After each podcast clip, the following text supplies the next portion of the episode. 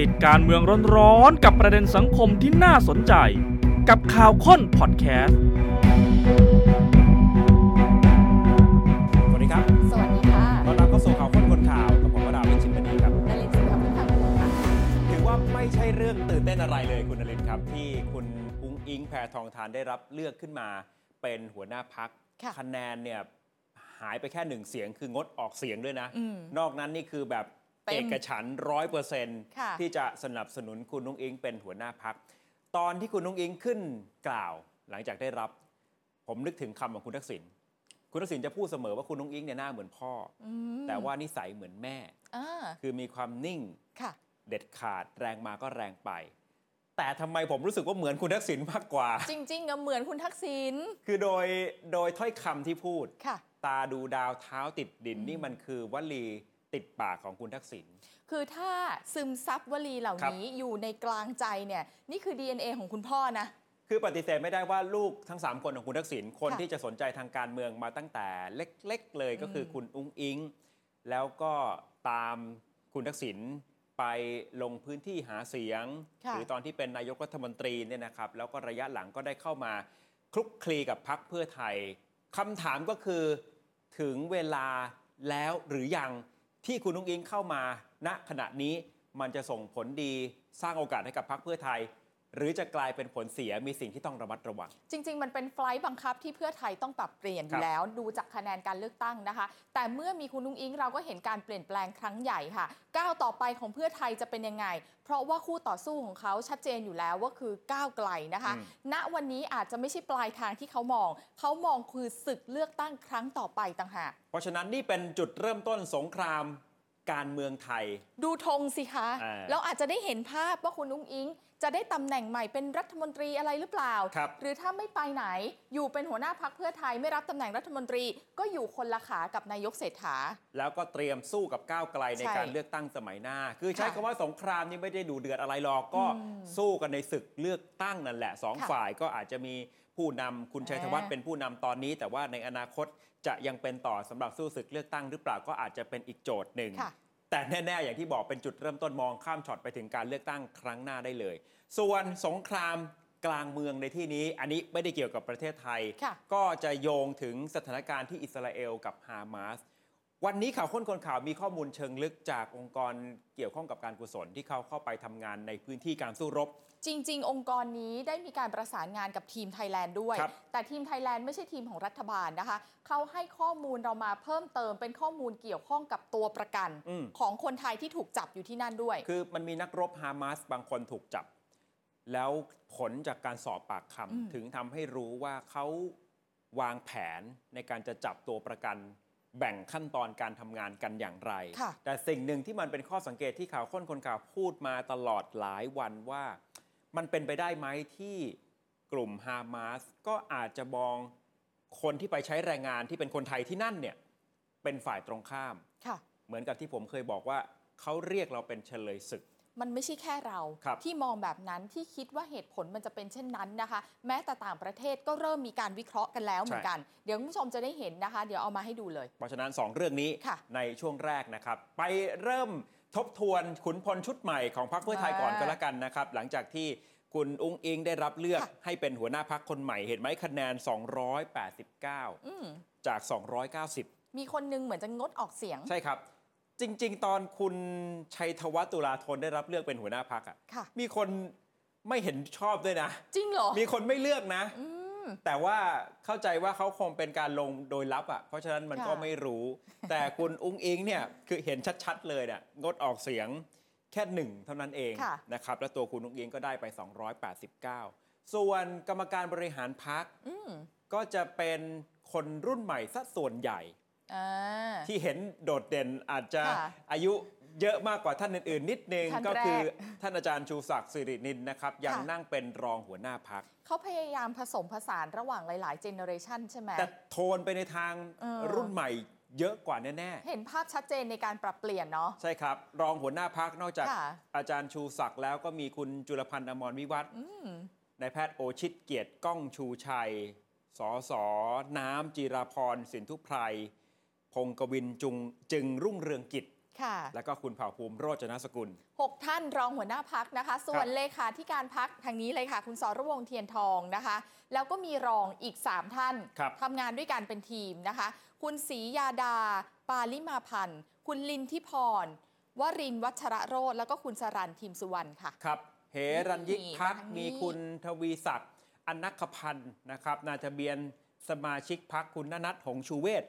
โคศกพักคุณบรุกดานุพรปุณการ ค่ะ แล้วก็มีกรรมการอีก 9 คน ครับ คุณธีรรัตน์สำเร็จวานิช คุณวรวงศ์วรปัญญา คุณพัชระ จันทระรวงทอง ค่ะ คุณนิกรสมกลาง คุณทิติวัฒน์อดิศรพันกุล คุณเจเดชจันทรา คุณพรนัชชาจากเพชร คุณชนินรุ่งธนเกียรติ และก็คุณสรัสนันอันนพพรนะครับ นี่คือโครงสร้างของขุนพลชุดใหม่ของพรรคเพื่อไทยที่จะนำโดยคุณอุ้งอิง ค่ะ คุณสรวงศ์นี่ก็ทายาทของป๋าหนอก อืม วันนี้ป๋าหนอกก็ไปด้วยนะครับ โอ้ แม้ว่าระยะหลังๆ อาจจะไม่ได้เห็นบทบาทในพักเพื่อไทยมากสักเท่าไหร่ แต่วันนี้นี่เป็นการรวมขุนพล เพราะนายกรัฐมนตรี แม้ว่าท่านจะไม่ได้มีตำแหน่งในพัก แต่วันนี้ก็ไปร่วม แน่นอนต้องไปร่วมอยู่แล้ว เพราะว่าเป็นงานสำคัญ ค่ะ ที่จะทำให้มีหัวหน้าพักคนใหม่ พอเลือกเสร็จปุ๊บ นายกรัฐมนตรีก็พูดถึงคุณนุ้งอิงนะครับบอกว่าผมคิดว่าคุณแพรทองทานเก่งอยู่แล้ว ทีมงานก็เป็นคนรุ่นใหม่ อืม และมีแรงพลังสูงอยู่ทุกคน และมีแรงมีพลังสูงอยู่ทุกคนหมายถึงทีมงานด้วยนะ แต่ละคน ใช่ จึงมีความมั่นใจ ผมมั่นใจว่าจะเป็นนายกต่อได้สบายสบาย ประโยคสุดท้ายแปลว่า ๆโอ้โห คืออะไรคะ พร้อมเลย มอง ถึง ถึงจังหวะและโอกาสของคุณนุ้งอิง ว่า แต่ เป็นนายกรัฐมนตรีได้ แต่มันก็เป็นการเปิดไพ่เลยนะ จาก ครับ ที่ทุกๆ คนเนี่ยเป็นการตั้งข้อสังเกต วันนี้นายกเศรษฐาบอกเลยว่าคุณนุ้งอิงจะเป็นนายกคนต่อไปแบบสบาย มีจังหวะที่คุณอุ้งอิง หลังจากได้รับเลือกแล้วก็ ค่ะ เดินสวัสดี อืม ขอบคุณ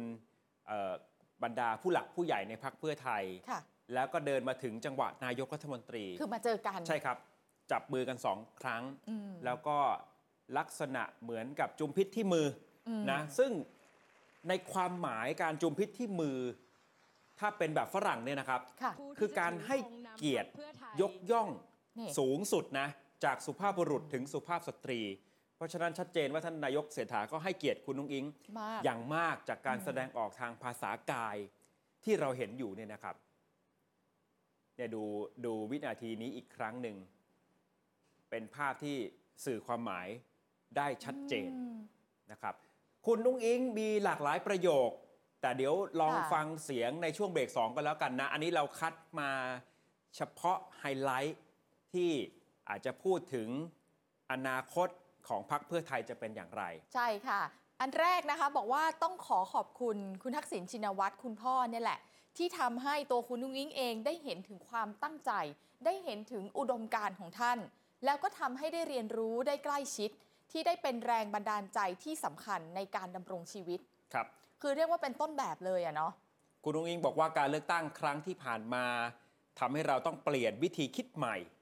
ทีมคณะบริหารพรรคเพื่อไทย ทีมใหม่จะต้องถอดบทเรียน อืม ทบทวนการเลือกตั้งครั้งที่แล้วทำให้ดีขึ้น เพื่อนำพักเพื่อไทยให้กลับไปยืนอยู่ในใจของประชาชน ในฐานะพักการเมืองอันดับหนึ่งอีกครั้งอย่างยั่งยืน เขาเป็นที่หนึ่งมาตลอดยกเว้นครั้งล่าสุด แล้วก็คำนี้ครับที่ทำให้หลาย ๆ คนนึกถึงหน้าคุณทักษิณลอยมาเลยเนี่ยนะ ค่ะ ตายังคงดูดาว เท้ายังคงติดดิน ยืนหยัดอยู่ข้างประชาชนอย่างเข้มแข็ง มั่นคง เพราะว่าพักเพื่อไทยหัวใจคือประชาชน คำพูดของคุณพ่อ คำว่าตายังคงดูดาวเท้ายังคงติดดิน เป็นคำพูดติดปากคุณทักษิณ อืม แล้วคุณทักษิณเวลาพูดถึงประวัติของตัวท่านเอง ท่านก็มักจะมีเหตุการณ์ที่สะท้อนว่าเท้ายังคงติดดินเสมอ คืออยู่ใกล้ประชาชนเหรอ ด้วยส่วนหนึ่ง อืม รวมถึงการใช้ชีวิต อ๋อ เช่น คุณทักษิณเคยเล่าเอาไว้ตอนที่ไปศึกษาต่อปริญญาโทปริญญาเอก กัคุณหญิงอ้อเนี่ยนะครับ ที่สหรัฐอเมริกา ถึงแม้ว่าฐานะทางบ้าน โดยเฉพาะทางบ้านคุณหญิงอ้อ เพราะตอนนั้นเนี่ยธุรกิจคุณทักษิณยังไม่ได้ประสบความสำเร็จ อื นะ มอืม แต่ทางบ้านคุณหญิงอ้อเนี่ยมีความพร้อมมากกว่า เรียกว่าคุณทักษิณยังไม่รวย ใช่ที่จริงเนี่ยตอนที่ทั้งสองท่านแต่งงาน ค่ะ แล้วไปแล้วคุณทักษิณศึกษาต่อคุณหญิงอ้อก็ไปอยู่ด้วยที่นั่นเลยเนี่ยนะ ยังไปรับจ้างทำงานนะ อ๋อ คุณทักษิณไปส่งหนังสือพิมพ์ที่อเมริกา นี่คือการทำงานพาร์ทไทม์แบบ ค เนี้ รั ย บ นะ เพราะว่าบอกว่าเป็นเอ่อสิ่งที่นักเรียนไทยถึงแม้ว่าจะได้ทุน แต่เวลาไปอยู่ที่นั่นเนี่ยก็ต้องพยายามหาอาชีพเสริม เพราะว่าค่าครองชีพมันสูง ค่ะ คุณทักษิณก็เนี่ยส่งหนังสือพิมพ์ก็ทำมาแล้ว โอ้ ขายไก่ทอด KFC จริงนะ ทำมาแล้ว คุณ อ๋อ หญิงอ้อก็ไปรับจ้างเรื่องเอ่อเป็นพนักงานขายของก็ทำมาแล้ว ค่ะ แล้วก็บอกว่านี่แหละวิถีชีวิตของ อืม สามีภรรยาที่ไปอยู่ที่นั่นเนี่ยก็ยังคงติดดินอยู่เสมออ ม ก็เลยเป็นคำพูดติดปาก แล้วก็มีหนังสือเล่มที่ดังที่สุดเล่าเรื่องชีวประวัติของคุณทักษิณใช้ชื่อว่า ตายังคงดูดาว เท้ายังคงติดดิน โอ้โห นะ หนังสือเล่มนี้นะ คุณจะชอบคุณทักษิณหรือไม่ชอบนะ แต่ต้องอ่าน เพื่อจะได้เข้าใจ อืมอืม วิธีคิดของอดีตนายกรัฐมนตรี อื ทำไมเขาถึงเลือกสู้ในสงครามที่ เขาจะสู้เฉพาะในสงครามที่เขาคิดว่าไม่แพ้เท่านั้น อ๋อ ใช่ เขาเขาเลือกแบบไม่มีความเสี่ยงเหรอ ใช่ครับ อืม เพราะดูจากการทำธุรกิจ ค่ะ ขายผ้าไหมถ้าไม่ดี เปลี่ยนทำเดือนเดียว เปลี่ยนเลย เปลี่ยนเลยทำเดือนเดียวดูไม่ดีคุณหญิงอ้อขายไม่ได้เนี่ยนะ ค่ะ เอาหนังเข้ามาฉายตอน ค่ะ แรกๆดี พอสักพักหนึ่งเริ่มขาดทุนปุ๊บ อืมอืม เปลี่ยนเลย อืม ทำคอนโดมิเดียม ค่ะ สักพักไม่ดี เอาหาคอมพิวเตอร์มาให้สำนักงานตำรวจแห่งชาติไปเช่า แล้วก็เปลี่ยนแบบเนี้ยเร็วมาก ค่ะ วิธีคิดคุณทักษิณคือ เวลาเขามีหนี้เนี่ยเขาต้องหาธุรกิจที่มันใหญ่กว่า ถ้าทำแล้วมันดีประสบความสำเร็จปุ๊บ มันจะมากลบหนี้ทั้งหมดเลย แล้วมันไม่ได้แปลว่าเวลา เขาจะ ร ไม่อยู่กับที่เดิมวนอยู่ที่เดิมเพื่อจะ โอ้ รอวันหนึ่งว่าธุรกิจจะดีขึ้น ถ้า เนี่ เรา ย เปลี่ยนบ่อยๆแล้วเราไม่มีทุนเราจะเปลี่ยนได้ไหมอ่ะ มันเป็นศิลปะการจัดการความเสี่ยงของคุณทักษิณ โอ้โห ในเชิงธุรกิจที่คนประสบความสำเร็จในทางธุรกิจกับ อืม ไม่ประสบความสำเเร็จมันต่างกัน อยู่ตรงนี้ ไม่ธรรม นะ ดา ครับ ละ เนี่ยคือ เออ หลายถ้อยคำของคุณนุ้งอิงวันเนี้ย ค่ะ ทำให้นึกถึงภาพของคุณทักษิณ อืม จริง ๆ แต่ว่ามันเป็นการตัดสินใจที่ถูกต้องเป็นผลดีกับพรรคเพื่อไทยหรือเปล่าในสายตาคนนอก ค่ะ อันนั้นอีกเรื่องหนึ่ง อืม เรารวบรวมความคิดเห็นของบรรดา ค่ะ นักวิเคราะห์ในทางการเมืองหลากหลายท่าน บางท่านก็มองว่าดีบางท่านก็มองว่าอาจจะมีปัญหาในอนาคต บางคนก็มองว่าก็ไปลุ้นจุดเสี่ยงหน้า ครับ จุดต่อไป ตอนนี้ก็รอดูไปก่อน ท่านแรกศาสตราจารย์ดรชัยยันชัยพร จากคณะ ค่ะ รัฐศาสตร์จุฬานะครับ อาจารย์ชัยยันบอกว่าคุณแพทองทานเป็นหัวหน้าพักก็เท่ากับว่าเพื่อไทยเป็นพักที่มีเจ้าของ อืม เจ้าของจะให้ใครเป็นก็ได้ เมื่อคิดว่าพร้อมและปลอดภัย อ่า แล้วก็เล่าถึงพลวัตของพักชินวัตร การเปลี่ยนแปลงนะคะของพรรคที่อยู่ในมือของตระกูลชินวัตรไม่ว่าจะใช้มาทั้ง 3 ชื่อ ก็เรียกว่าพรรคตระกูลชินวัตร เพื่อ นั่น จะ แหละ ตอบคำถามว่าทำไมสุดท้าย ใช่ ต้องจบที่คุณนุ้งอิง ค่ะ อดีตคุณทักษิณเคยเป็นหัวหน้าพักเอง อืม ไทยรักไทยนะครับ หลังจากการรัฐประหารปี 49 ไทยรักไทยถูกยุบ ก็มีพักพลังประชาชน อืม คุณสมัครเป็นหัวหน้าพัก แต่การที่มีคุณสมัครเป็นหัวหน้าพักก็ต้องบอกว่าคุณสมัครคือคนนอกอะนะ แล้วก็เป็นนายกรัฐมนตรีด้วย ก็ถือว่าได้บทเรียนว่าพอคนนอกมานั่งกลุ่มบังเหียนปั๊บเนี่ยพักก็เลยไม่ได้เป็นเจ้าของโดยคนของพักอย่างแท้จริง ครับ นำมาสู่การคิดที่จะปรับกลยุทธ์ต้องเอาคนของเราเข้ามา คือถ้าคุณผู้ชมจำได้ย้อนเกร็ดไปตอนนั้น คุณสมัครตกเก้าอี้ เพราะทำกับข้าวออกทีวีใช่ไหม ใช่เพราะว่าไปเหมือน แต่ รับเงินเดือนไง แต่จริงๆเนี่ยก็คือขาดคุณสมบัติ อืม แต่จริงๆ ถ้าจะโหวตให้คุณสมัครกลับมา ก็ทำได้ ทำได้นะครับ อืม แล้วก็ว่ากันว่าเหตุการณ์วันนั้นเนี่ยคุณสมัครมารอที่สภาแล้วด้วย พอพอไม่เขาไม่ได้กลับมาเขาโกรธ ก็ นะ ก็เศร้า อืม แล้วก็นี่ก็เป็นหนึ่งในปมที่ทำให้คุณเนวิน อืม เก็บฝังใจแล้วแตกหักกับคุณทักษิณด้วย อ่ เพราะฉะนั้นมันชัดเจนมันไม่ใช่แค่ว่า พอคุณสมัครตกเก้าอี้ก็เลยเปลี่ยนเป็นตัวคุณสมชาย ค่ะ เพราะถ้าคุณทักษิณยังมองว่าคุณสมัครยังคงมีประโยชน์ในทางการเมืองกับพักเนี่ย ก็ให้กลับมา ต้อง สิ โหวตกลับมา แต่สุดท้ายไม่เลือกแล้ว ใช่ เลือกคนในที่ใกล้ชิดประหนึ่งเครือญาติ กลายเป็นคุณสมชาย ค่ะ วงศ์สวัสด์นะครับน้องเขย อืม และพอปี 51 พลังประชาชนถูกยุบกลายเป็นพักเพื่อไทย แต่พักเพื่อไทยก็ยังไม่ได้ใช้คุณยิ่งรักษณ์เป็นนายกนะเอ้ย เขา ไม่ได้ใช้คุณยิ่งรักษณ์เป็นหัวหน้าพัก ไม่ใช้เลย เพราะว่า ใช่ เขาได้เรียนรู้แล้วว่าการถูกยุบนั้นทำให้กรรมการบริหารและหัวหน้าพักเนี่ยถูกตัดสิทธิ์ทางการเมืองไป เพราะฉะนั้นคนต่อไปที่เป็นตระกูลชินวัตร จะไม่อยู่ในกรรมการบริหาร ก็เป็นปาร์ตี้ลิสต์เบอร์หนึ่ง ค่ะ แล้วก็เป็นนายกรัฐมนตรี อืม แต่ไม่อยู่ในโครงสร้าง อืม แต่สุดท้ายแล้วก็ไปตกเก้าอี้จากเรื่องอื่น ใช่ อยู่ดีเนี่ยนะครับ หลังจากปี 57 พักเพื่อไทยชนะการเลือกตั้งปี 62 ไม่ได้เป็นรัฐบาล รวมเสียงข้างมากไม่ได้ ลุงตู่ทำได้ ลุงตู่ได้ แล้วปี 62 เนี่ยไม่ได้มีทั้งแคนดิเดตนายกที่เป็นคนในตระกูล ใช่ หรือ ค่ะ หัวหน้าพักก็ไม่มีคนในตระกูลตอนนั้นเลย ไม่มีเลย จนมาปี 66 ปรับทับใหม่ ค่ะ แม้ว่าคุณนุ้งอิงจะยังไม่ถึงขั้นเป็นหัวหน้าพักแต่เป็นแคนดิเดต นายกรัฐมนตรีแล้ว อืมอืม แต่นี่คือการปรับอีกขั้นหนึ่งเข้ามาเต็มตัว เป็นหัวหน้าพักเลย นี่น่าจะไฟนอลแล้วนะคะ เพราะว่าสายตรงของอดีตนายกทักษิณนั่ ค ง รับ เป็นหัวหน้าพัก อยู่ในระนาบกรรมการบริหารเรียบร้อยแล้ว สูตรการเมืองไม่ไว้ใจคนนอก ในมุมมองอาจารย์ชยันก็คือเนี่ยแหละ ค่ะ มันสะท้อนว่าเพราะคุณทักษิณไม่ไว้ใจคนนอก แต่ความเป็นไปได้ในอนาคต มันจะลงเอยเหมือนเดิมไหมอ่ะเพราะตอนนี้เข้ามาเป็นหัวหน้าพักแล้วใช่ไหมครับ อย่างเช่น ยุบพักโดนตัดสิทธิ์แบบนี้ อา นะ จารย์ชยันมองว่าอาจจะน้อยโอกาส อืม ที่จะโดนแบบนั้น เพราะ ค่ะ ไม่ได้เป็นนายกรัฐมนตรี ณตอนนี้นะ แยกกัน อ่า นะครับ แต่มองข้ามช็อตไปถ้าเกิดอะไรขึ้นกับนายกเศรษฐา คุณอุ้งอิงเนี่ยแหละ คือคนที่จะเข้ามาแทน ข้อสังเกตในมุมการเมืองภาพใหญ่ในสายตาอาจารย์ชัยยันก็คือ สรุป ค่ะ ได้ว่าน่าจะมีการดิวกันยาว นับตั้งแต่คุณทักษิณกลับประเทศ กระบวนการต่างๆ ที่รองรับจนถึงการสนับสนุนให้คุณนุ้งอิง เป็นนายกรัฐมนตรี เพื่อสู้กับก้าวไกลในอนาคต ถ้ายาวขนาดนี้ตั้ง ครับ แต่ตอนนั้นไปจนถึงคุณนุ้งอิงได้เป็นนายกนะ ลองนึกภาพเป็นดีลที่วางแผนเป็น 10 ปีแล้วนะเนี่ย นายกเศรษฐาก็เปิดช่องไว้แล้วว่า อ่า คุณนุ้งอิงมีคุณสมบัติเหมาะสม ค่ะ ที่จะเป็นนายกรัฐมนตรีได้นะครับ ถัดมาในมุมมองของอาจารย์ปริญญาเทวานรุมิตรกุลครับจากนิติศาสตร์ มหาวิทยาลัยธรรมศาสตร์ อืม อาจารย์ชวนตั้งคำถามและ ค่ะ หาคำตอบ 2 เรื่อง หลังจากที่คุณนุ้งอิงขึ้นมา 2 ข้อสงสัยก็ถือว่าเคลียร์ ใช่ คำถามแรกคือตกลงตระกูลชินวัตรกับพรรคเพื่อไทยอยู่กันต่อไปหรือไม่ คือตระกูลไม่ได้ทิ้งพักใช่ไหม เออ ไม่ทิ้งค่ะ เพราะ แล้ คุณทั ว กษิณกลับมาบ้านแล้วอ่ะ ก็มาแบบเต็มตัวแล้วออกหน้าด้วย ครับคำถามที่ 2 แล้วทิศทางต่อไปของพรรคเพื่อไทย ก็สู้ศึกให้ได้เป็นรัฐบาลอีกหนึ่งสมัย จุดเปลี่ยนก็คือตอนนี้ได้คนรุ่นใหม่ขึ้นมาเป็นผู้น อืม ำก็ท้าชิงเป็นคู่แข่งกับพรรคก้าวไกลอย่างเต็มตัว ใช่ค่ะ ในมุมมองของอาจารย์ปริญญา จุดแข็งของพรรคเพื่อไทย ในมุมของอาจารย์ปริญญาก็คืออ ม ตอนนี้มีสถานะความเป็นรัฐบาลอ่ะแน่นอน อ่า ทำผลงาน โครงการอะไรประชาชนได้ประโยชน์ ประชาชนก็รัก คะแนนนิยมก็พุ่งถ้าคุณทำได้ดี มันไม่เหมือนก่อนเลือกตั้ง 14 พฤษภาคมที่พรรคเพื่อไทยเป็นฝ่าย เนอะ ค้านนะ คนละบริบท อำนาจรัฐไง ตอนนี้ ไยู่ เป็นจุดแข็ง ล้วค่ะ นะครับสองก็คือตำแหน่งในคณะรัฐมนตรีที่ยังว่างอยู่ 2ตำแหน่ง โอ้ใช่เนาะได้อีก นะ ตั้งสองคนแน่ ชื่อจำได้ใช่ไหมชื่อ ค่ะ หลุดไป 2 ก่อนจะนำขึ้นทุนเกล้าเนี่ย เออ เป็นไปได้ไหม รอคุณนุ้งอิง อาจจะเป็นรัฐมนตรี อืม เป็นรองนายก ได้สิ แต่ถ้าจะแค่แบ่งงานกับนายกเศรษฐา คือ ก็ไม่ต้อง อาจจะไม่ เข้าไป ได้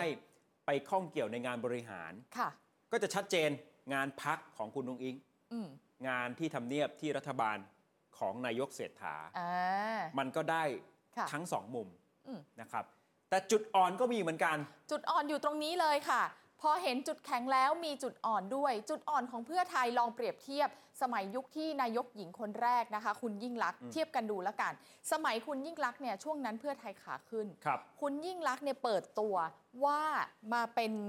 ปาร์ตี้ลิสต์เบอร์หนึ่งแคนดิเดตนายกเนี่ย49 วันเอง แล้ว แป๊บเดียว เพื่อไทยไม่เคยแพ้เลือกตั้งนะ ไม่แพ้ หมายถึงท่านนับย้อนกลับไปถึงไทยรักไทยด้วยเนี่ย ไม่เคยเลย ตอนที่คุณยิ่งรักษณ์เข้ามาปี ค่ะ 54 ไม่เคยมีประวัติแพ้เลือกตั้งมาก่อน เลือกตั้งเมื่อไหร่ได้ที่หนึ่งตลอด แต่ตอนนี้ผ่านการเลือกตั้ง 14 พฤษภาคม เพื่อไทยแพ้เลือกตั้งเป็นครั้งแรก อืม คือก็มองได้ว่าเป็นขาลง คือเข้าใจว่าพอเพื่อไทยทำมาตรฐานเอาไว้สูงในทุกครั้งเนี่ย ค่ะ ครั้งใดก็ตามที่แพ้หรือได้ลดลงมา แต่ถามว่า 10 ล้านกับบางพักนี่ก็จึงถือว่าสูง อ่ะเขาต้องเทียบกับตัวเอง ใช่ เท่านั้น แต่ถ้าเทียบกับตัวเองเนี่ยยัง ค่ะ ถือว่าเป็นขาลง อืม แล้วก็ถือว่าเป็นการแพ้เลือกตั้งครั้งแรก เหมือนเอาแค่ต้นทุนตอนเข้ามา ก็ไม่เหมือนกับคุณอายิ่งรักษณ์แล้ว คือมาในจังหวะเวลาที่อุปสรรคเยอะเหลือเกิน แล้ว ครับ คู่แข่งก็แรงมากนะคะ เพราะฉะนั้นถ้าเทียบกันเฉพาะสองท่านนะ นี่จุดอ่อนที่หนึ่ง คุณแพทองทานลำบากกว่า จุดอ่อนที่ 2 ตัวท่านนายกเศรษฐาเอง เป็นผู้นำประเทศแต่ว่าไม่ได้มีตำแหน่งในพัก ก็เรียกง่าย ๆ ว่าขาลอย ครับ คำถามก็คือ ตัวของนายกเศรษฐาเนี่ยจะมีปัญหาอะไรไหมกับการทำงานในพักนะคะ เพราะว่าแล้วใครหลักคือสายตรงของนายกเศรษฐาที่อยู่ในพักเพื่อไทย มือขวาพูดง่าย ๆนะ ไม่มีองค์กรอิสระเป็นฐานด้วย เพราะว่าเขาไม่ได้มีสิทธิ์แต่งตั้งอะไร ครับ เห็นภาพง่ายๆ จากสองลุงเนี่ยแหละค่ะ พอคือสองลุงเนี่ยมี องคาพยพเต็มที่ สองลุงแบ่งงานกันทำ ใช่ ด้วยความสนิทพี่น้องนะ ใช่ อยู่บ้านเดียวกันมาตั้งแต่เด็ก ๆ ตอนรับราชการ ลุง นะคะ ลุงป้อมว่าเรื่องพักลุ ลุ ง งป้อม ตู่ว่า เออ เรื่องรัฐบาล แถมองค์กร ใช่ อิสระก็มีเงาของลุงลุง ไม่เ อยู่เบื้องหลังอีก แต่ ก็เป็น เนี่ ค ย นตั้งเลยอ่ะ พอมามองท่านนายกเศรษฐาอาจจะไม่ได้มี อืม เครือข่ายเข้าไปยุ่งเกี่ยวกับในพัก ค่ะ การทำงานในทางการเมือง หรืออยู่ในองค์กรอิสระ ใช่ จะเป็นจุดอ่อนที่ลุกลามไปถึงตัวคุณนุ้งอิงด้วยหรือเปล่า อืม แล้วก็จุดอ่อนสุดท้ายก็คือบทบาทของคุณทักษิณ คุณทักษิณเองณขณะนี้พำนักอยู่ชั้น 14 ของโรงพยาบาลตำรวจคนก็ตั้งคำถามทุกวันผ่านไปแล้ว2 1เดือน 2 เดือน ไม่ค่อยเห็นอะไรเล เดี๋ยวย มันก็จะมี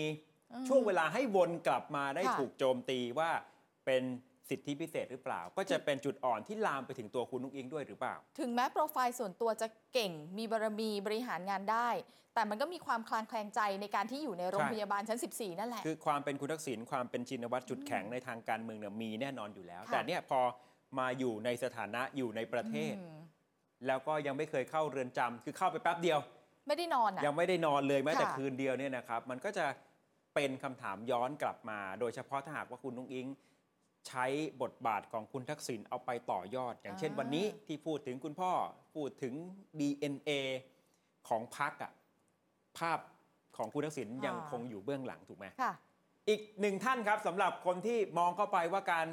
เลือกคุณอุ้งอิงจะส่งผลอย่างไร อาจารย์เชษฐาทรัพย์เย็นครับ ผู้อำนวยการเนชั่นโพและก็ผู้ช่วยอธิการบดีมหาวิทยาลัยนวมินทราธิราช อาจารย์เชษฐาบอกว่าเป็นการวางยุทธศาสตร์ระยะยาว ให้เพื่อไทยสู้ศึกเลือกตั้งกับพรรคก้าวไกลได้ ทุกคนคิดตรงกันว่ามันเป็นเช่นนั้นนั่นแหละ ครับ เพราะว่าถ้าไม่เปลี่ยนแปลงจะสู้ไม่ได้นะคะ ผู้มีสิทธิ์เลือกตั้งหลังจากนี้ อาจารย์บอกว่าลองดูนะคะ ในกลุ่มก้อนที่เป็น Gen Y กับ Gen C เนี่ยจะสูงกว่ากลุ่มช่วงวัยอื่นๆหมายถึงจำนวนนะนะคะ พอเอาเขามารวมกันเนี่ย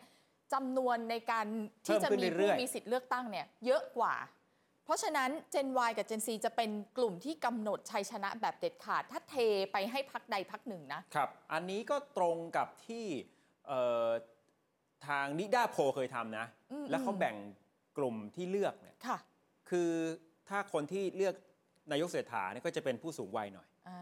ส่วนคุณนุ้งอิงก็จะเป็นกลุ่มอายุที่เอ่อไม่มากนัก ไอ้อย่างนี้ใช่ไหมคือเหตุผลที่ก้าวไกลได้คะแนนเยอะ ใช่ เพราะว่า Y กับ C นี่เทไปทางก้าวไกลไง แต่ว่าอย่างที่ว่าพอครั้งที่แล้วเนี่ยมันเหมือนกับไม่ชัดเจนไม่ได้เด็ดขาดว่าเพื่อไทยจะเลือกใคร อ๋อ เป็นนายกรัฐมนตรีแบบแบบพุ่งเป้าแบบโฟกัส คือเขาไม่ได้บอกว่าแค่คน ไป เดียวขอ ที่ ง ตร เขา ง คือ นั้น ใคร คือก็เข้าใจได้ว่าเพื่อไทยก็มีบทเรียนมาเยอะ ม วางตัวบุคคลเอาไว้แค่คนเดียว ค่ะ แล้วถึงเวลาอาจจะ เดี๋ยวพลาด ไม่ได้เนี่ยนะครับ อืม เขาก็เลยเอ่อมีแคนดิเดต 3 คน แต่ด้านหนึ่งมันก็ทำให้ ค่ะ เหมือนในทางยุทธวิธี อืม อาจจะเกิดความไม่ชัดเจนท่านั้นครั้งนี้เลือกคุณนุ้งอิงมาเนี่ยตั้งใจจะกลุ่มนี้เลย ฐานเสียง Gen Y หรือว่า Gen C แต่ว่าในขณะเดียวกันอาจารย์ก็มองว่าเพื่อไทยเองก็น่าจะรีแบรนด์ให้ตัวเองทันสมัยด้วย เราเห็นแล้วล่ะ พอมีคุณนุ้งอิงปุ๊บภาพชัดเลยว่ารีแบรนด์แต่สิ่งที่ต้องอย่าลืมเลยนะคะว่ารีแบรนด์มาให้ได้คนรุ่นใหม่ปั๊บยังต้องผสมผสานกลุ่มฐานเสียงเดิม อืม ที่เป็นคนมีอายุนะ ที่เป็นผู้ใหญ่นะ ให้ยังอยู่กับเพื่อไทยต่อไปไม่งั้นคะแนนรวมอ่ะเดี๋ยวไม่ถึงเป้า คือนี่เป็นจุดแข็งเดิม ม ของเดิมที่มีต้องรักษาเอาไว้ให้ได้ ต้องเก็บให้ได้ เติมเข้ามาใหม่เนี่ยต้องเป็นรูปแบบ ค่ะ การผสมผสาน อ่า อาจารย์เชษฐามองว่าพักเพื่อไทยต้องหันมาเล่นไพ่แห่งอนาคตใบสุดท้าย โอ้โห คือส่งคุณนุ้งอิงเป็นหัวหน้าพัก ค่ะ รอรับช่วงไม้ต่อในยุคเปลี่ยนผ่านในทางการเมือง ที่ให้คุณเศรษฐาเป็นนายกก่อน เพื่อสร้างผลงานเตรียมเอาไว้ อ่ะ แล้วค่อยส่งต่อให้กับคุณนุ้งอิงในอนาคต อื้อหือ นะครับ ถ้าอย่างนั้นแล้วจังหวะการส่งต่อมันจะตอนไหนล่ะ ตอนไหนดีล่ะ ใช่อาจารย์เชษฐา อ่า ก็ช่วยทำนาย ค่ะ อาจจะมองเป็นบันได 5 ขั้น เออ ของ เนาะ คุณนุ้งอิง ค่ะ ก่อนจะก้าวขึ้นไปสู่ การเป็นนายกรัฐมนตรีหญิง คนที่สองหรือนายกรัฐมนตรีคนที่ 31 ค่ะ ขั้นแรก แต่งตั้งมาเป็นหัวหน้าครอบครัวพักเพื่อไทย แต่งตั้งตั้งแต่ตอนหาเสียงเลือกตั้ง ครับ ไม่ได้เข้ามาอยู่ในระนาบกรรมการบริหารนะคะ ลดความเสี่ยงทุกสิ่งอย่าง เป็นหัวหน้าครอบครัวเพื่อไทย เป็นแคนดิเดตนายกใช่ไหมคะ ใช่ ขั้นนี้ผ่านไปเรียบร้อยแล้ว พอนายกเศรษฐาตั้งรัฐบาลได้ มี อ่า คณะกรรมการชุดต่างๆ ที่จะต้องเข้ามามีบทบาท ค่ะ ทำงานร่วมกับรัฐบาล อืม เช่น คณะกรรมการเรื่องการเรื่องซอฟต์พาวเวอร์คณะกรรมการเกี่ยวกับการพัฒนาระบบสุขภาพ อ๋อ คุณลุงอิงก็จะนั่งเป็นรองประธาน ค่ะ โดยที่มีภาพใกล้กับการทำงานกับนายกรัฐมนตรี แล้วมัน ใน เวิร์ก ฐานะ มาก ประธาน เพราะว่า 30 บาท plus เนี่ย มันเป็นภาพที่คนทั้งประเทศเนี่ยจำได้และชื่นชมไง ครับ คุณนุ้งอิงก็จะได้ผลงานไปในตัวเลยอะ วันก่อนที่ไปดูหนังเรื่องสับเปเหร่ออ่ะ ค่ะ ก็นั่งติดกับนายกเศรษฐา เออ ในโรงหนัง ค่ะ เห็นไหมครับเนี่ยเริ่มให้เห็น อืม บทบาทแม้ว่าจะยังไม่ได้มีตำแหน่งในคณะรัฐมนตรี แต่ได้เห็นภาพการทำงานได้เห็นผลงาน แต่ก้าวถัดไปที่อาจารย์เชษฐามองก็คือกำลังจะถึงครึ่งทาง คือเป็นหัวหน้าพัก อันเนี้ยได้ละคือครึ่งหนึ่ง ได้แล้วนะ จบแล้ว ค่ะ และครึ่งทางที่ว่านี้อาจจะรอเป็นรัฐมนตรี เป็นไปได้ไหม เมื่อเป็นรัฐมนตรี อืม ก็จะได้เห็นภาพการทำงาน ค่ะ ในเชิงบริหารจริง ๆ อืม แต่ว่ามันก็ต้องเสริมบารมีการเป็นผู้นำในทางการเมือง อืม จับตามองการสู้ศึกเลือกตั้งท้องถิ่น อืมอืม ที่นำโดยพักเพื่อไทย อ่า โดยเฉพาะสนามอย่างอบ ค่ะ จเนี่ยนะครับ อีกเอ่อปีกว่าๆเนี่ยนะ แล้วถ้าทำแล้วชนะได้ ใช่ ก็เป็นผลงานคุณนุ้งอิงที่นำทัพลงไปสู้ศึกเลือกตั้งท้องถิ่น ก็อันนี้ก็โจทย์คล้ายๆกับก้าวไกล เพราะว่า อ่า ก้าวไกลเขาไม่ใช้คณะก้าวหน้าเป็นตัวขับเคลื่อนการสู้ ค่ะ ศึกเลือกตั้งท้องถิ่นแล้ว เขาใช้ก้าวไกล ใช้พักเล ขั ย บเคลื่อนเองเลย อืม มันก็เป็นสนามที่เขาได้พิสูจน์ แต่แต่ล่า ตัว สุด เองเหมือนกัน ที่แพ้ อัน ก็ นี้เมืองการ ก็ลำบากไหม ก็ อะ มันก็พื้นที่เดียว อืม แล้วก็สายทางนั้นเขาแข็งอยู่แล้ว อ่าน นะครับ แล้วก็สุดท้ายบันไดขั้นที่ 5 คือเนี่ยรอขึ้นเป็นนายกรัฐมนตรีหญิง อื้อหือ คนที่สอง ครึ่งทางแล้วจริง ๆ ด้วยอ่ะ นะโดยสรุปอาจารย์เชษฐาบอกถ้าเพื่อไทยไม่ทำแบบนี้ ก็จะไม่มีใครที่สามารถรักษาฐานเสียงเดิมเอาไว้ได้อย่างมีประสิทธิภาพ อืม รวมถึงการดึงฐานเสียงคนรุ่นใหม่ เพราะว่าขณะนี้นามสกุลชินวัตรสามารถเชื่อมต่อสายใยแห่งฐานเสียง ที่มีมาในอดีตตั้งแต่ไทยรักไทย อ่า และไปถึงอนาคต รุ่นคุณพ่อแล้ว ครั ก็ บ มาเติมด้วยอนาคตคือคนรุ่นใหม่ ถือ มั เป็นกลยุทธ์ เป็นไฟ เดียว บังคับอ่ะ มีอยู่อย่างเดียวที่ เออ ต้องทำที่จะดำรงตนอยู่ได้ในท่ามกลางการเมืองยุคใหม่ที่ผันแปรตลอด เป็นยุคที่ถูก disrupt นั่นเอง ครับ เพราะว่าคุณนุ้งอิงถ้าฟังวันนี้ ค่ะ เออนอกจากจะพูดถึงสิ่งที่จะปรับเปลี่ยนจะพัฒนา ก็จะย้อนกลับไปฟื้น DNA อืม ของความเป็นพรรคเพื่อไทยด้วย ก็จะเหมือนที่อาจารย์เชษฐาบอกก็ต้องพยายามผสมผสานทั้งของใหม่ที่กำลังจะเข้ามา แล้วก็ของเก่าที่เป็นจุดแข็ง ถ้ามองว่ามันคือทางเลือกเดียว แต่มันก็เป็นทางเลือกเดียวที่พอมองเห็นว่าเพื่อไทยจะเติบโตได้นะ ครับ เพราะว่าถ้าอยู่แบบเดิม ก็เท่านั้นง ไม่ได้ อืม แม้ว่าคุณอุ้งอิงจะได้เริ่ม ค่ะ เข้ามามีบทบาท อืม แล้ว แต่ว่า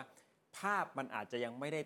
เต็มตัวขนาดนั้น อย่างน้อยๆค่ะในฐานะหัวหน้าพักเนี่ยการเลือกตั้งครั้งที่ผ่านมายังเป็นคุณหมอชลนานอยู่ เออใช่เนาะ อ่ามันไม่เหมือนสมัยคุณทักษิณเป็นทั้งหัวหน้าพัก เป็นทั้ง เออ ผู้ท้าชิงตำแหน่งนายกรัฐมนตรี ครั้งต่อไปอะค่ะ ใช่ ง ครับ อย่างนั้นแหละ แต่ว่าคุณอุ้งอิงพักเพื่อไทยรวมถึงคุณทักษิณก็ยังคงมีความท้าทาย มันไม่ได้สวยหรู โรยด้วยกลีบกุหลาบแน่นอน มันมีอยู่แล้วค่ะ ทุกอย่างมีความท้าทายนะคะ ได้มาเป็นหัวหน้าพักคนที่ 8 ก็เลยลองลิสต์มาให้ 8 ข้อใหญ่ ครับ ที่ยังคงมีคำ ๆ ถาม อืม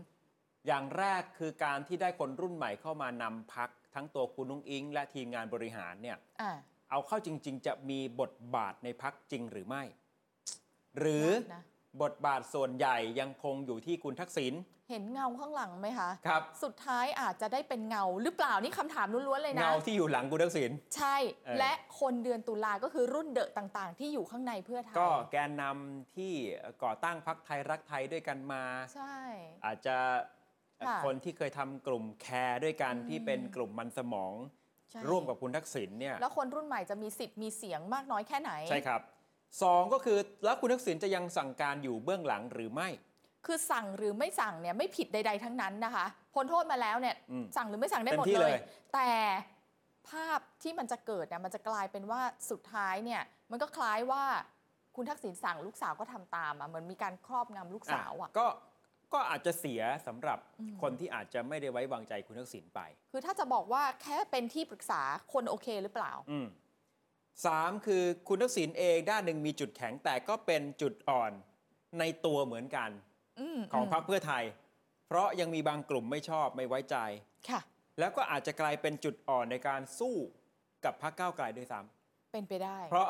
คุณผู้ชมถามคนรอบข้างใกล้ตัว อืม คนที่ข้ามฝั่งไปเลือกก้าวไกลเนี่ยจำนวนมากคือไม่ไหวกับพรรคเดิม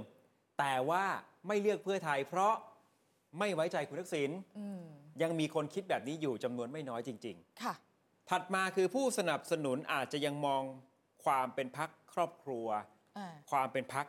ชินวัตร พอเปรียบเทียบกับคู่แข่งอย่างก้าวไกลแล้วเนี่ย ครับ ก้าวไกลภาพเขาออกมาเป็นภาพของพักที่ไม่มีเจ้าของชัดเจน อืม จะบอกว่าแกนนำแถว 1 แถว 2 แถว 3 แต่ใครคือตัวตนจริง ๆ ล่ะ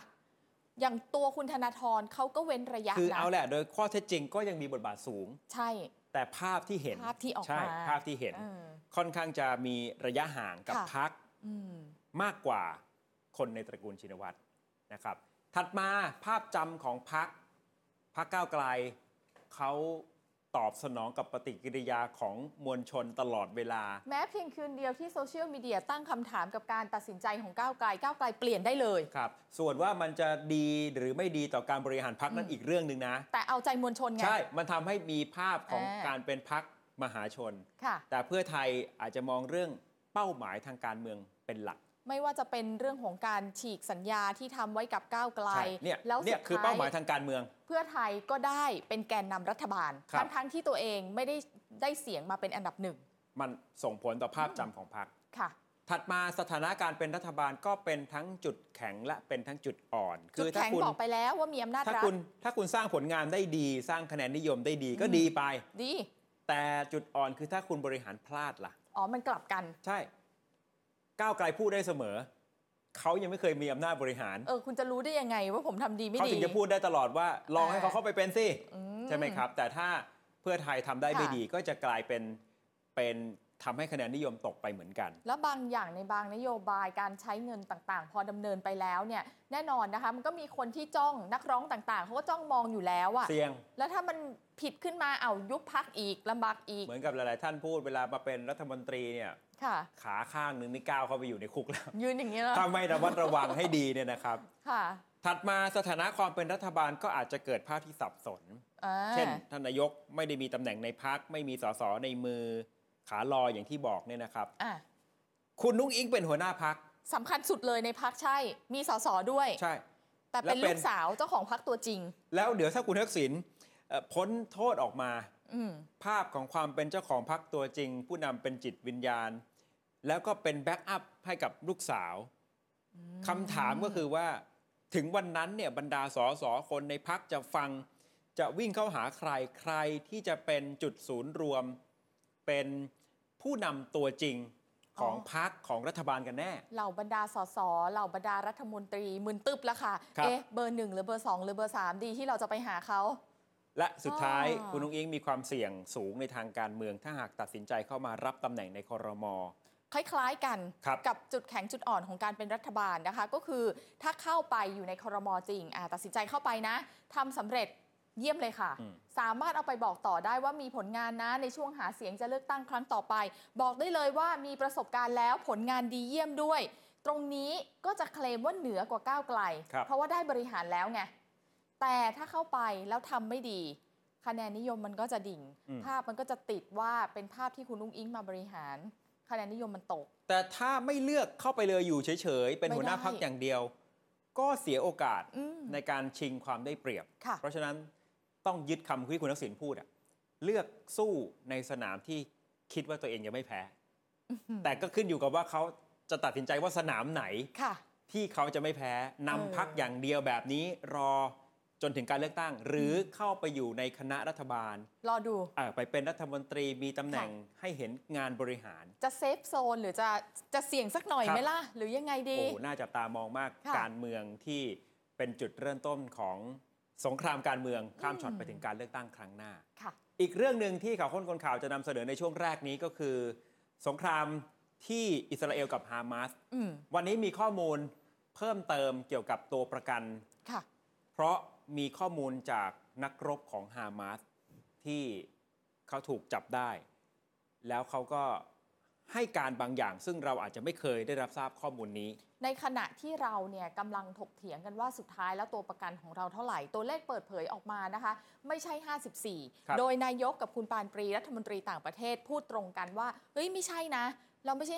54 ตามข่าวที่ออกมา คือ นะ ก็หวังว่าจะเป็นอย่างนั้น เพราะว่าสื่อ อยาก ข ให้ อง เป็น อิ อ ส ย่างนั้น ราเอลเนี่ย ค่ะ เอ่อรายงานว่า 54 ทางการไทยก็ตั้งข้อสังเกตว่ามันเป็นการ อืม สับสนกับตัวเลขผู้เสียชีวิต เอามาบวกรวมกับตัวประกัน หรือเปล่าถึงกลายเป็นตัวเลข 54 นะครับ แต่ทางการไทยยังคงยืนยันแบบนี้ว่าไม่ใช่นะ แล้วก็วันนี้ปรับลดตัวเลขลงเหลือ ค่ะ แค่ 18 คนด้วย เมื่อวานใน อืม 19 มันมีการสื่อสารเข้าใจกันผิดเล็กน้อย ปรับลดลงเหลือ 18 นะครับ แต่ว่าจะด้วยจำนวนเท่าไหร่ก็แล้วแต่เนี่ย ก็ต้องย้อนกลับมาวิเคราะห์ให้ถูกว่าฮามาสจับตัวประกันเหล่านี้ไปทำไม ตั้งใจหรือเปล่า ถ้าเราตั้งธงถูกวิเคราะห์เหตุผลเบื้องลึก อืม เบื้องหลังถูก วิธีการไปพูด วิธีการไปเจรจา มันจะได้ตรงเป้า อันนี้สำคัญที่สุด เขามี ลย ปัญหาอะไรกันแน่ ค่ะ ต่อไปนี้คือข้อมูลจากองค์กรการกุศล ทำงานในพื้นที่ฉนวนกาซา ครับ และประสานงานกับทีมไทยแลนด์ที่ไม่ใช่หน่วยงานรัฐ อันนี้เราเคยบอกมีทีมไทยแลนด์ ใช่ ที่เข้าไปทำงานในนี้ อืม แล้วก็เห็นอะไรหลายอย่าง แต่ยืนยันว่าไม่ใช่หน่วยงานของภาครัฐ เหล่านี้ด้วยความเป็นห่วงนะคะ เพื่อที่จะเปิดข้อมูลให้ครบทุกอย่าง เราลองมาดูข้อสังเกตและข้อมูล ครั ที่ บ เขาให้เราแล้วกัน ข้อมูลที่ได้มาจากนักรบฮามาสคนหนึ่งคือเขาถูกจับวันที่ 7 ตุลาคม เพราะว่าพอเข้ามาปฏิบัติการในเขตอิสราเอลข้ามจากเอ่อฉนวนกาซาเข้ามาเนี่ย ค่ะ หนีกลับไปไม่ทัน และถูก เลย จับไว้ ก็เลยถูกจับ พอถูกจับนักรบฮามาสคนนี้ให้การให้ปากคำกับทางการอิสราเอล บอกว่าได้รับคำสั่งชัดเจนให้จับตัวประกันเพื่อนำไปในเขตกาซาแล้วนักรบเหล่านี้จะได้รางวัลแลกเปลี่ยน อ๋อ นี่คือภารกิจเลย ครับ ภารกิจเข้ามาในอิสราเอลเพื่อมาจับตัวประกัน พากลับไป แล้วก็ได้รางวัลตอบแทน แต่หนีกลับไม่ทันไง นักรบคนนี้บอกว่าตัวประกันไม่จำกัดว่าจะเป็นชาติใดเพศใดวัยใด โอเค แต่ถ้าใครขัดขืนให้ใช้กำลังสังหารหรือทรมาน อื้อหือ แล้วใช้กล้องโกโปรบันทึกภาพเอาไว้ด้วย อันน้อยๆ ติดตัวเอาไว้ ใช่ หรือมือถือก็ หรื ได้ ออาจจะมือถือ เพราะว่า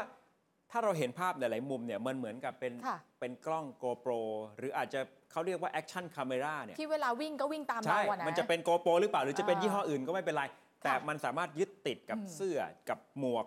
กับอาวุธอะไรแบบเนี้ย อ่า เพื่อจะบันทึกภาพเอาไว้ ค่ะ แล้วต่างฝ่ายต่างก็ปล่อยออกมา แล้วนักรบฮามาสบอกว่าไม่ได้มีกองกำลังพิเศษ เพื่อสังหารแรงงานไทยโดยเฉพาะนะ ค่ะ ไม่ได้ตั้งกองกำลังขึ้นมาเพื่อจะมาฆ่าคนไทย อืมอืม นักรบมีแผนผัง จะรู้ว่าคนต่างชาติรวมตัวกันอยู่ที่ไหน แล้วก็รู้ว่าส่วนใหญ่เป็นคนไทย เขาก็รู้ทั้งรู้ใช่ไหม แม้ว่าจะไม่ได้จำกัดว่าชาติใดเพศใดวัยใด แต่เขามีข้อมูลรู้ ส่วนใหญ่คือคนไทย ว่าคนไทยเยอะที่สุด อืม นะครับ ชวนคิดมันเป็นการเตรียมการตลอดระยะเวลาหลายเดือน หรืออาจจะมากกว่า 1 ปี ถ้าเขามีแผนผังและเขาระบุจุดว่าเขาจะเข้ามาโจมตีที่ไหนเขาต้องเตรียมการ ศึ และ ก มัน ษา ต้อ มาง แล้ว ใช้เวลานานมากพอสมควรเลยแหละ ครับ ถัดมาก็คืออ ม ผู้สั่งกับผู้รับคำสั่ง ของฮามาสนะคะ ของฮามาสเขาต้องการจะสร้างสงครามจิตวิทยา ให้ปฏิบัติการครั้งนี้มีภาพว่ามันน่าสะพรึงกลัว คล้ายๆกับปฏิบัติการของกลุ่ม IS แปลว่าเขาได้บรีฟกันและเข้าใจตรงกัน อืม ระหว่างคนสั่งการกับคนที่รับคำสั่งว่าเอาละทุกคนเราประสร้างภาพที่มันน่ากลัวกันเถอะ คือแปลว่าฮามาสเลือกแล้ว อืม ว่าจะใช้ปฏิบัติการจิตวิทยาแบบนี้ เพราะ ค่ะ ว่าถ้าทำแบบนี้ คุณก็จะสูญเสียความชอบธรรมในทางการเมือง อืม ระหว่างประเทศเหมือนกัน อย่างเช่น วันนี้ทูตอิสราเอล ประจำสหประชาชาติ ค่ะ ท่านเอาคลิปวิดีโอไปเปิดในเวทีของสหประชาชาติ เป็นภาพนักรบฮามาสกำลังใช้เอ่อลักษณะเหมือนขวานหรือจอบ เฮ้ย ฟันเข้าที่คอของตัวประกัน แล้วก็คาดการณ์กันว่า อาจจะเป็นตัวประกันชาวไทยด้วย อืม ที่สื่อต่างประเทศรายงานเนี่ยนะครับ แปลว่าเขาเลือกที่จะใช้สงครามจิตวิทยาเหมือนกับที่ IS เคยปฏิบัติการในอิรัก หรือว่าในซีเรีย แล้วก็ต้องการให้ภาพนั้นมันออกมาให้เห็นเราจะได้กลัวกัน ถัดมา ค่ะ ข้อมูลคือจำนวนตัวประกันชาวไทย จะเท่าไหร่เนี่ยองค์กรการกุศลเขาบอกไม่สามารถยืนยันตัวเลขที่แน่นอนได้เหมือนกัน แต่ที่แน่ ๆ ไม่ต่ำกว่า 17-19 คน เขามั่นใจในแง่นี้ ถ้าตัวเลขเรายืนยันว่า 18 มันก็เป็นสิ่งที่มั่นใจได้ว่าน่าจะประมาณนั้นนั่นแห ค ละ รับเพราะว่าตัวเลขล่าสุดเนี่ยเอ่อสื่อต่างประเทศก็รายงานว่าตัวประกันอาจจะขึ้นไปถึง 229 อืม เพราะฉะนั้นถ้าจะเป็นคนไทยสัก 20 คนเนี่ยนะสมมตินะ มันก็ไม่ใช่เรื่องแปลกอะไร หรือจะมากกว่านั้นก็ไม่แปลก เพราะคนไทยอยู่ตรงนั้นเนี่ยหลายพัน ค่ะ คนแล้วเขารู้ว่ารวมตัวกันที่ไหนนะครับ ก็ภาวนาว่าอย่าให้มันขึ้นไปถึงขนาด 54 คนเลยก็แล้วกัน แล้วองค์กรการกุศลแห่งนี้เขาก็ให้ข้อมูลเพิ่มเติม พูดถึงบทบาทของทางการไทยที่เกี่ยวกับการแสวงหาข้อมูล ตัวประกันที่ถูกจับเอาไว้เนี่ยค่อนข้างน้อย มันเป็นเชิงตำหนิเลยแหละ เพราะว่าเราแทบไม่มีข้อมูลที่เขาควรจะต้องได้รับเลย ครับ เช่นอะไรบ้าง ตัวตนที่เขาได้มาเขาก็บอกว่าไม่ชัดอะมีแต่ชื่อนามสกุลจริง อืม แล้วเขาเรียกกันอย่างนั้นไหมล่ะ ไม่มีภาพที่เป็นปัจจุบันครบถ้วนทุกคน ในแง่ตามหานี่ยากมาก ใช่ คือ น่าคนเปลี่ รู้ ยนตลอด แต่ชื่อจริงนามสกุลจริง เราก็เคยรายงานว่าผู้ ค่ะ ที่ถูกจับเป็นตัวประกันเนี่ยชื่อจริงนามสกุลจริงคือชื่ออะไร ใช่ แต่เราก็จะไม่รู้ชื่อเล่นของเขา ถ้ามันเป็นภาพเมื่อ 10 ปีที่แล้ว ไม่มี เนี่ย ภาพอัปเดตปัจจุบันด้วย นี่ ใช่ ลองนึกถึงภาพเวลาเจ้าหน้าที่เขาไปทำงาน ค่ะ เชิงการข่าว เพื่อจะไป อืม ค้นหาไปช่วยเหลือตัวประกันเนี่ยมันลำบากมาก ไม่มีชื่อเล่น ครับ อันี้ชัดเจนนะคะ ไม่มีพื้นที่ที่พบเจอ หรือทำงานอยู่เป็นจุดสุดท้ายก่อนที่คนคนนั้นจะหายตัวไป หรือว่าถูกจับไป ไม่มีข้อมูลของมือถือ โทรศัพท์เคลื่อนที่ ไม่มีข้อมูลของนายจ้างที่จ้างงานให้ครบทุกคน อืม แต่อันเนี้ยถ้าจะให้ความเป็นธรรมในข้อมูลส่วนนี้นะคะ ตัวของรัฐมนตรีแรงงานเขาบอกเหมือนกัน เพราะเราได้ถามไงว่า เฮ้ยเขาเบลมมาคือเขาบอกว่าไทยไม่มีข้อมูลครบทุกคน อืม รัฐมนตรีแรงงานก็บอกว่าก็ใช่สิ เพราะว่าบางคนเขาไปทำงานครบสัญญาใช่ไหม แล้วเขาไม่กลับไทยอ่ะ อ๋อ เขาเลือกอยู่ต่อ อย่างที่ผมเคยเล่าให้ฟัง แล้วก็ข้อมูล คือ หายไปหมดแล้ว เอ่อแรงงานไทยที่ไปทำเนี่ยเขามีสัญญาระยะเวลาประมาณ 5 ปี ค่ะ พอจบแล้วต้องกลับแล้วไม่สามารถกลับเข้าไปได้อีกนะ เขาไม่ให้แล้ว ถ้าคุณจะกลับเข้าไปได้อีก อืม นายจ้างของอิสราเอล จะต้องจ่ายค่าชดเชยตามกฎหมายแรงงานของเขา คือเหมือนแบบว่ามันมันจะต้องมีสวัสดิการอะไรเพิ่มเติม อ่า มันก็จะทำให้เป็นต้นทุนของนายจ้าง อืม เพิ่มมากขึ้นในส่วนนี้ นายจ้างส่วนใหญ่ก็เลย เปลี่ยนชุดครับ ค่ะ คือ 5 ปีกลับ 5 ปีกลับ หรืออีกวิธีหนึ่งคืออยู่ครบ 5 ปีปุ๊บ กลายเป็นแรงงานผิดกฎหมาย ใช่ พอเป็นแรงงานผิดกฎหมาย ไม่ได้กลับมาประเทศไทยเพื่อไปทำวีซ่าจะย้อนกลับไปอีกครั้งหนึ่งเนี่ยในสารระบบของทางการอิสราเอลก็จะไม่มี หย เพราะฉะนั้นนายจ้าง ไม่มี ก็ไม่ ตัวตน ต้องไปปฏิบัติตามกฎหมายของอิสราเอล ค่ะ ในแง่ของการจ่ายค่าชดเชยเพิ่ม คล้ายๆกับว่าคุณจะเป็นฟรีแลนซ์น่ะได้แค่ อ่า 5 ปี อ่า แต่ถ้าเข้าสู่ปีที่ 6 คุณต้องรับเขาเป็นพนักงานประจำแล้ว มันก็จะมีค่ารักษาพยาบาล อันนี้ผมเปรียบเทียบนะ แต่ว่าในรายละเอียดเราก็ไม่ทราบว่าคำว่าค่าชดเชยที่จะต้องมาเพิ่มขึ้นตามกฎหมายของอิสราเอลเนี่ยคืออะไร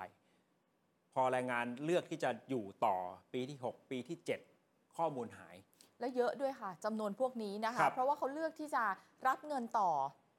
ทำงานที่นู่นได้เงินเยอะ หนึ่งในวิธีการที่อิสราเอลก็จูงใจ อืม ให้แรงงานไทยยังอยู่ต่อ คือการหนึ่งเลยนะ คือถ้าคุณกลับ คุณสามารถกลับมาทำต่อได้เลย อ่า ไม่ยกเลิกสัญญา ณตอนนี้นะ กับ 2 ถ้าคุณครบ 5 ปี ค่ะ อาจจะต่อปีที่ 6 ให้ ใช่ อาจจะต่อปีที่ 7 ให้ แต่มาตรการนี้เพิ่งจะออกมา ใช่ แต่ก่อนหน้านี้อยู่ได้แค่ เออ 5 ปี ก่อนหน้านี้ไม่ได้ ครับ อันนี้พูดถึง ค่ะ เอ่อนอกจากข้อมูลของตัวประกันที่อาจจะมีน้อย แล้วก็ยังรวมถึงเหตุผลที่แรงงานก็เป็นหมื่นนะ เพราะว่าตอนนี้กลับมาอาจจะสัก 6 7 0 0 0 เนี่ย แล้วยอดคนที่จะขอเดินทางกลับประเทศไทยก็นิ่งไปแล้ว อืม คนอื่นๆล่ะทำไมเขาถึงไม่กลับ เพราะด้วยเหตุผลเรื่องแรงจูงใจเรื่องนี้หรือเปล่า นายกรัฐมนตรีถึงขั้นต้องบอกว่า เดี๋ยวจะหาเงินกู้ที่ดอกเบี้ยมันถูก เช่น อืม เอ่อแสนกว่าบาทศูนย์ศูนย์จุดหนึ่งหรืออะไรเนี่ยนะ ถูกถูกๆเลยนะ ครับผ่อนกันไปเลย 20 ปี แต่มันก็แปลว่ากู้ไหมอะคุณวราวิทย์ กู้แต่ในความรู้สึกเนี่ยโอ้โหมันน้อยมากไงอย่างน้อยเขากลับมา คงจะไม่ได้เป็นภาระว่าจะต้องมาหางานเพื่อจะไป ก็ ช เข้า ด ใจ ใช้ ได้ ไอ้ค่านายหน้าที่เขาจ่าย อ่า ที่เขาลงทุนเอาไว้ หรือจะมีหนี้สินอะไรถ้าอยู่ที่นู่นแล้วทำงานส่งเงินกลับมาได้ดีกว่าเนี่ยต้องจูงใจกันแบบนี้สู้กันนะว่า อืม แรงงานไทยกลับมาแต่อย่างที่นายกย้ำเอา ค่ะ ความปลอดภัย อืม เป็นหลักไว้ก่อนดีกว่านะครับ มาต่อข้อมูลเรื่ององค์กรการกุศลที่เขาให้ข้อมูลมารวมถึงอาสาสมัครที่ทำงานในกาซาคือเขาก็พูดตรงไปตรงมา แจ้งข่าวให้เตรียมใจเอาไว้ว่าอาจจะมีการสูญเสียตัวประกัน แล้วความพยายามที่จะเข้าไปช่วยเหลือตัวประกัน เป็นไปได้อาจจะกลายเป็นการกู้ศพแทน เพราะเขายืนยันแล้วไงคะว่าการบุกพื้นที่ทางตอนเหนืคอรับ ของกาซาจะเกิดขึ้นแน่นอนในเร็ววันนี้ อันนี้ไม่ได้หมายถึงเฉพาะตัวประกันชาวไทยนะ ทุกคน เพราะว่าฮามาสก็ให้ข่าวมาตลอดว่ามี ค่ะ ตัวประกันเสียชีวิตไป 50 คน อืม เพียงแต่ว่ายังไม่เคยบอกรายละเอียดว่าเอ่อเป็นตัวประกันสัญชาติไหนบ้างนะครับ ข้อมูลถัดมาคือยังมีแรงงานไทยตกค้างอยู่ในเขตปิดทางทหาร อื้อหือ โดยเฉพาะทางตอนเหนือของกาซา ค่ะ แล้วก็ชายแดนอิสราเอลนะครับ ถัดมาคือหลายองค์กรที่ทำงานกับรัฐบาลไทย เขาก็รอสัญญาณว่ารัฐบาลจะแสดงท่าทีใหม่เมื่อไหร่ ในการจะปรับเปลี่ยนนโยบายเรื่องการส่งแรงงานไทยไปทำงานในอิสราเอลนะ ทำไมเราถึงพูดว่าเป็นการส่งแรงงานไทยไปในอิสราเอล ต้องปรับ เพะว่ ท่าทีใหม่ เราต้องกลับไปแก้ปัญหาให้ตรงจุดค่ะ เหตุผลที่เขามองแบบนี้คือรัฐบาลใหม่เนี่ยสามารถประกาศเรื่องนี้ได้ ด้วยการที่เรามีรัฐบาลเราเปลี่ยนนโยบายไหม การส่งแรงงานไทยเข้าไปรอบๆ พื้นที่ฉนวนกาซาบอกเลยว่ามันละเอียดอ่อนกว่าที่เราคิด อืม มันหมายถึงความรู้สึกว่าชาวปาเลสไตน์เขารู้สึกว่าเราไปแย่งเขาหรือเปล่าแย่งงานเขาใช่ไหมเหมือนเราอะไปเป็นเครื่องมือในการรุกล้ำพื้นที่ ครับ ไปเป็นพันธมิตรกับอิสราเอลไปรุกล้ำพื้นที่เขา มีการกดขี่เขาให้เขาไม่ได้งาน เนี่ยคือความรู้สึกที่มันอ่อนไหว อืมไม่ใช่เฉพาะคนไทยเท่านั้น คือแรงงานต่างชาติถูกมองในแง่ลบแบบนี้ทั้งหมด ก็เราเป็นส่วนใหญ่ของในพื้นที่ตรงนั้นไง แต่ท่านรัฐมนตรีว่าการกระทรวงแรงงานว่ายังไง บอกนะคะ ย้ำตลอดว่าแรงงานไทยไม่ใช่ปัจจัยที่ทำให้มีการสู้รบ เพราะว่าถ้ามองย้อนกลับไปเนี่ยก่อนที่จะเริ่มมีการส่งแรงงานไทยไปอิสราเอลเขาก็มีปัญหาข้อพิพาทกันอยู่แล้ว อืม ไทยมีหน้าที่คือส่งคนไปทำงาน เรามองว่าเรามีหน้าที่ส่งคนไปทำงาน แล้วเราเข้าไปเราก็ไม่ได้แทรกแซงอะไรนี่นา ก็เลยมองว่านี่มันคือเรื่องปลายเหตุเท่านั้นเอง ครับ ให้คุณผู้ชมฟังเสียงรัฐมนตรีพิพัฒน์ค่ะ ถ้าถามว่าเราเป็นปัจจัยหนึ่ง ในการที่ให้เกิดให้มีการอ่าสู้รบเราไม่มีส่วนเกี่ยวข้องตรงนั้น ก่อนที่จะมีแรงงานไทยไปทำงานในอิสราเอล เขาก็มีกรณีพิพาทกันอยู่แล้ว เพราะฉะนั้นเราเป็นปลายเหตุ เรามีหน้าที่คือส่งคนไปทำงาน แต่เราไม่มีไปแทรกแซงในเรื่องของทางการเมืองถึงอิสราเอลหรือเกี่ยวกับทางปาเลสไตน์เราไม่มีส่วนตรงนั้นเลยนะครับ ประเทศไทยเราอยู่ในพหุสังคม ประเทศไทยเราอยู่กันได้ไม่ว่าจะเป็นศาสนาไหน ประเทศไทยเราได้ชื่อว่าเป็นประเทศที่อยู่หลอมรวมกันได้อย่างสันติที่สุด ผมขอยืนยันนะครับ แรงงานไทยไม่ใช่เหตุปัจจัยในการที่ทำให้เขาเกิดการสู้รบกัน ครับ เนี่ย มุมมองของท่านรัฐมนตรีพิพัฒน์ซึ่งทราบว่าท่านเป็นแฟนรายการข่าวค้นคนข่าวด้วยใช่ไหม ท่านก็บอกดูทุกคืน ดูทุกคืนนะ คุณวราวิทย์ทุก คื คื อน ไม่ผิดท่านบอกว่าเราเป็นอย่างนั้นเป็นอย่างนี้ เพราะเราไม่เคยคิดจะเข้าไปยุ่ง ใช่ เกี่ยวอะไรทางการเมืองใดๆทั้งสิ้น เรา มัน คิดว่าส่งคนไปทำงานอย่างเดียว มันเป็นมุมมองจากเรา เราไม่ได้รู้ไงว่าทางนู้นน่ะ ปรากฏว่าเขาคิดไง แต่ว่าอย่างที่เราย้ำแล้วก็ให้ข้อมูลอีกด้านหนึ่งว่า ค่ะ อาจจะต้องลองในมุมมองในมุมของเขาบ้างว่ามองเราอย่างไร เราไม่ได้อยากให้เขา ครับ ไปคิดอย่างนั้น แต่ถ้าเขาคิดไปแล้วอ่ะ เช่น